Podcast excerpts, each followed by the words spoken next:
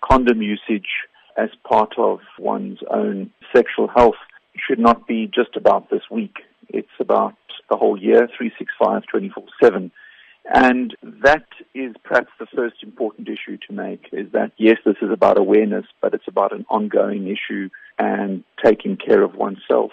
Yes, quite correctly, we are a country that is very heavily burdened with the scourge of HIV AIDS.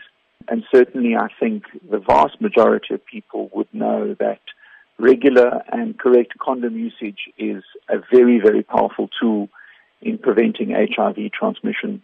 When we talk about condoms, you know, I, I think the important issue is that we don't talk about only men using condoms. We talk about the female condom as well because they're both actually equally efficacious. Has there been any research into the use of female condoms and whether females are comfortable with it, whether their partners are comfortable with it? Female condoms, in a sense, are kind of like the new kid on the block, um, for want of a better word. And perhaps the women are just not as au fait or, or, comfortable with the idea of using a female condom.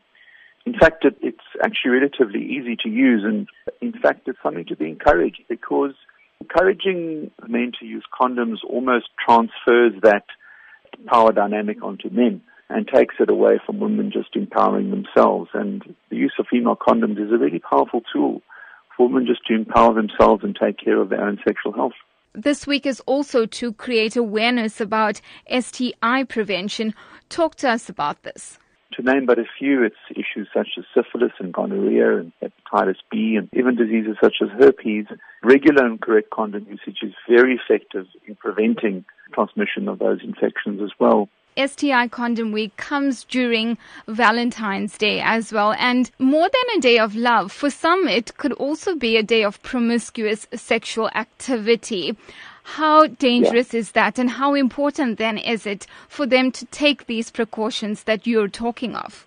You know, the safest sexual relationship or the safest protection from any STI or, or having HIV is obviously abstinence.